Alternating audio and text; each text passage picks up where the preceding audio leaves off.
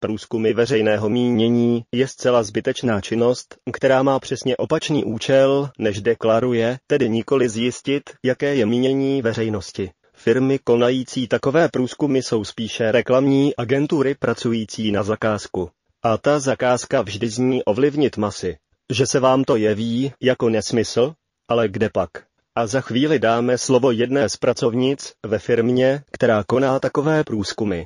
Předtím ale uveďme, že z průzkumů všeho možného, stejně jako reklam v médiích, má už dnes čím dál více lidí otravu způsobenou přežráním. Ale až na malé výjimky. A jednou z nich jsou předvolební průzkumy, uvádějící kolik a koho veřejnost by volila. A zejména v takovém průzkumu nejde vůbec čistě o zvědavost, kdože kohože, ale výlučně o jediné, a to ovlivnit nerozhodné a tudíž i snáze ovlivnitelné. Krátkou zprávou, obrázkem, grafem, ne litaniemi. A že takových je. Při posledních parlamentních volbách celá jedna třetina. Ono totiž lidem už dávno nestačí prezentovat své vzletné myšlenky a sliby v elaborátu, který nezřídka počtem stran atakuje diplomovou práci. Politické strany pochopily, že je potřeba podstrčit něco pohodlnějšího. Napadlo vás někdy, proč je tolik firem, které provádějí průzkumy? A kdo je vlastně platí? No kdo? Přece ti zadavatelé tak jak je snadné, aby si provozovatel e-shopu napsal sám recenze, jak skvělé je jeho zboží, jednu recenzi podepsal jako Franta, druhou Tonda, třetí Pepička a tak dál, podle kalendáře, tak stejným způsobem zajde do agentury, ať to udělají za něj. A ti, co nemají v kapse jen pár drobných, tak si tu agenturu založí sami. Jak trápně jednoduché je to ve světě virtuálním snad ani nemá cenu popisovat a dokonce se to zmákne jen s těmi drobnými v kapse. Timovitější si klidně najmou cimru, do té posadí někoho, kdo bude zvedat telefon pro případ, že by se objevil nějaký investigativní šťoural.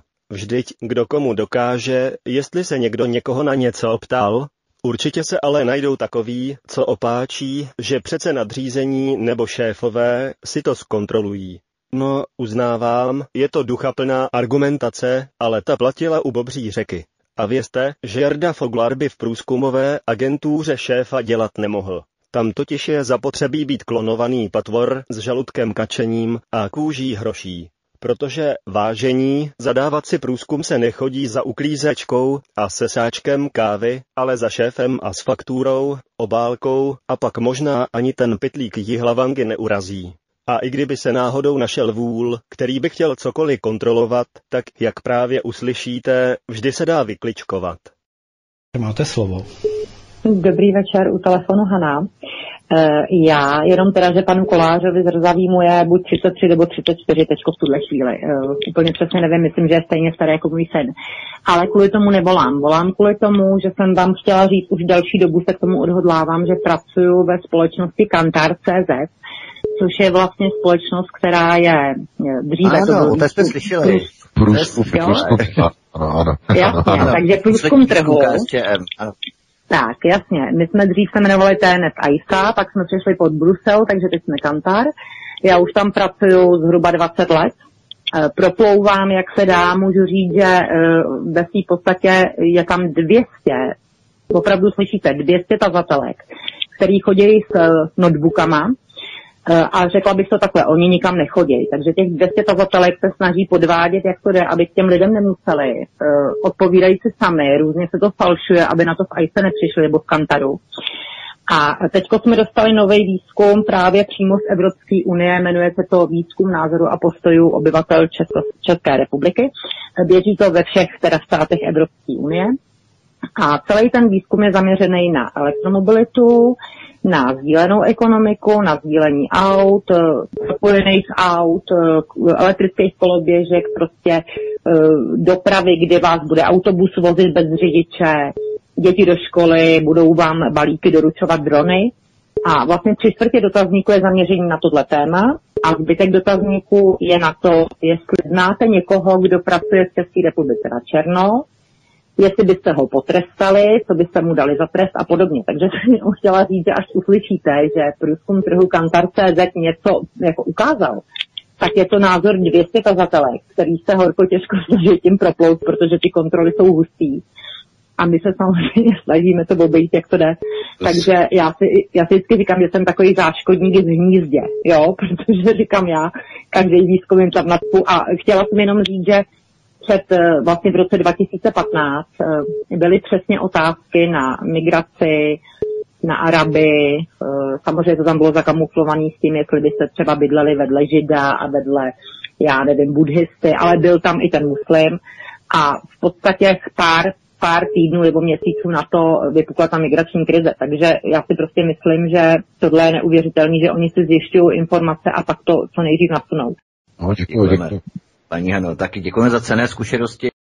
Pokud ale i po tomhle autentickém zvědectví se našel někdo, kdo je v téhle branži přesvědčen o čistotě konání podobných firem, tak vám špitnu, že jsem tenhle výkaz práce paní Hany poskytl všem našim europoslancům, když je tedy kantar pod Bruselem.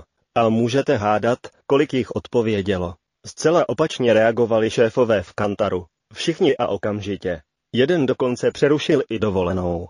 No nedivím se, bylo třeba zamést. S Hanou, i ten svinčík. No a k té šlechetné madam Haně, co to na sebe práskla?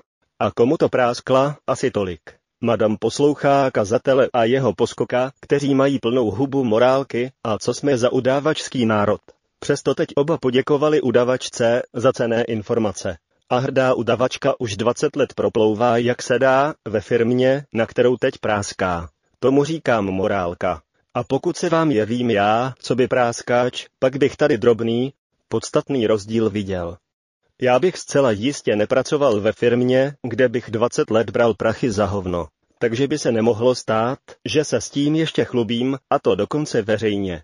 No a kdyby se mě takhle někdo chlubil, tak bych mu za to nepoděkoval, jako nějaký debil, ale poslal ho tam, kde to hovno, světlo světa spatřilo.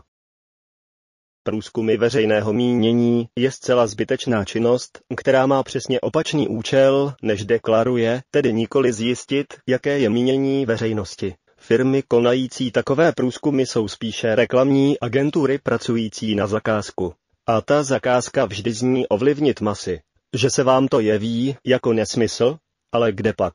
A za chvíli dáme slovo jedné z pracovnic ve firmě, která koná takové průzkumy. Předtím ale uveďme, že z průzkumů všeho možného, stejně jako reklam v médiích, má už dnes čím dál více lidí otravu způsobenou přežráním.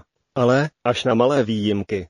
A jednou z nich jsou předvolební průzkumy, uvádějící kolik a koho veřejnost by volila. A zejména v takovém průzkumu nejde vůbec čistě o zvědavost, kdože kohože, ale výlučně o jediné, a to ovlivnit nerozhodné a tudíž i snáze ovlivnitelné krátkou zprávou, obrázkem, grafem, ne litaniemi.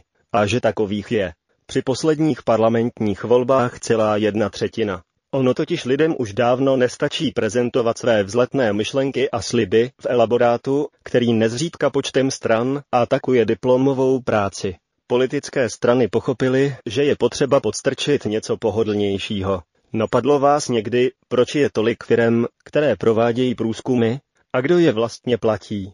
No kdo? Přece ti zadavatelé. Tak jak je snadné, aby si provozovatel e-shopu napsal sám recenze, jak skvělé je jeho zboží, jednu recenzi podepsal jako Franta, druhou Tonda, třetí Pepička a tak dál, podle kalendáře, tak stejným způsobem zajde do agentury, ať to udělají za něj. A ti, co nemají v kapse jen pár drobných, tak si tu agenturu založí sami. Jak trápně jednoduché je to ve světě virtuálním snad ani nemá cenu popisovat a dokonce se to zmákne jen s těmi drobnými v kapse. Timovitější si klidně najmou cimru, do té posadí někoho, kdo bude zvedat telefon pro případ, že by se objevil nějaký investigativní šťoural. Vždyť, kdo komu dokáže, jestli se někdo někoho na něco optal, Určitě se ale najdou takoví, co opáčí, že přece nadřízení nebo šéfové si to zkontrolují. No, uznávám, je to duchaplná argumentace, ale ta platila u Bobří řeky. A vězte, že Jarda Foglar by v průzkumové agentuře šéfa dělat nemohl. Tam totiž je zapotřebí být klonovaný patvor s žaludkem kačením a kůží hroší. Protože vážení, zadávat si průzkum se nechodí za uklízečkou a sesáčkem kávy, ale za šéfem a s fakturou, obálkou a pak možná ani ten pytlík jihlavangy neurazí. A i kdyby se náhodou našel vůl, který by chtěl cokoliv kontrolovat, tak, jak právě uslyšíte, vždy se dá vykličkovat. Máte slovo. Dobrý večer, u telefonu Hana. E, já jenom teda, že panu Kolářovi zrzavý mu je buď 33 nebo 34 teďko v tuhle chvíli. E, úplně přesně nevím, myslím, že je stejně starý jako můj syn. Ale kvůli tomu nevolám. Volám kvůli tomu, že jsem vám chtěla říct, už další dobu se k tomu odhodlávám, že pracuji ve společnosti Kantar.cz, což je vlastně společnost, která je dříve... Ano, to jste slyšeli. Průzkum, průzkum, ano, Jasně, takže průzkum trhu. Tak, jasně. My jsme dřív se jmenovali TNS ISA, pak jsme přišli pod Brusel, takže teď jsme Kantar. Já už tam pracuju zhruba 20 let. E, proplouvám, jak se dá, můžu říct, že e, ve v podstatě je tam 200, opravdu slyšíte, 200 tazatelek, který chodí s e, notebookama, Eh, a řekla bych to takhle, oni nikam nechodí. Takže těch 200 tazatelek se snaží podvádět, jak to jde, aby těm lidem nemuseli. Uh, odpovídají si sami, různě se to falšuje, aby na to v ICE nepřišli nebo v Kantaru. A teď jsme dostali nový výzkum právě přímo z Evropské unie, jmenuje se to výzkum názoru a postojů obyvatel Česko, České republiky. Běží to ve všech teda státech Evropské unie.